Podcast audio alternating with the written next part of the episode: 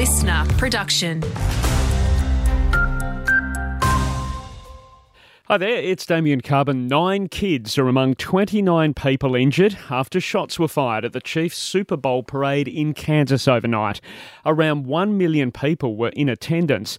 At least one person has lost their life. Kansas City Police Chief Stacey Graves says they believe fans captured one of the suspects. We do have three persons detained and under investigation for today's incident we are working to determine if one of the three are, are the one that was in that video. Uh, where, where fans assisted police. The jobless rates ticked up to 4.1% in January, the first time with a 4 in front of it since early 2022. While the latest data surprises some experts, officials say it's partly due to people transitioning between jobs. Treasurer Jim Chalmers says it's a consequence of several factors. Because of uh, the pressures that people are under, the pressures our economy is under, and indeed the global economy as well.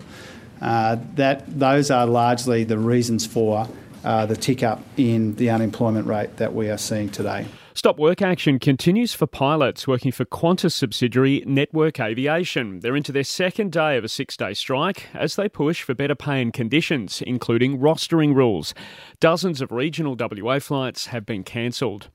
You have the right to switch off after work, but bosses won't face jail time for bothering you. New laws guarantee your right to disconnect, but criminal penalties for breaches have now been removed.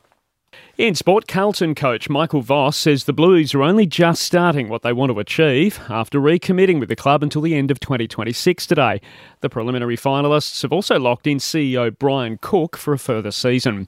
And Australia and South Africa to face off the first ever women's test match between the two countries today here in Perth. Aussie captain Alyssa Healy says they'll be waiting until the toss to reveal their 11. It's been really challenging to, to finalise the 11 with the 14 players that we've got in the squad because all 14 can do, can do a job for us, so it's been quite tricky.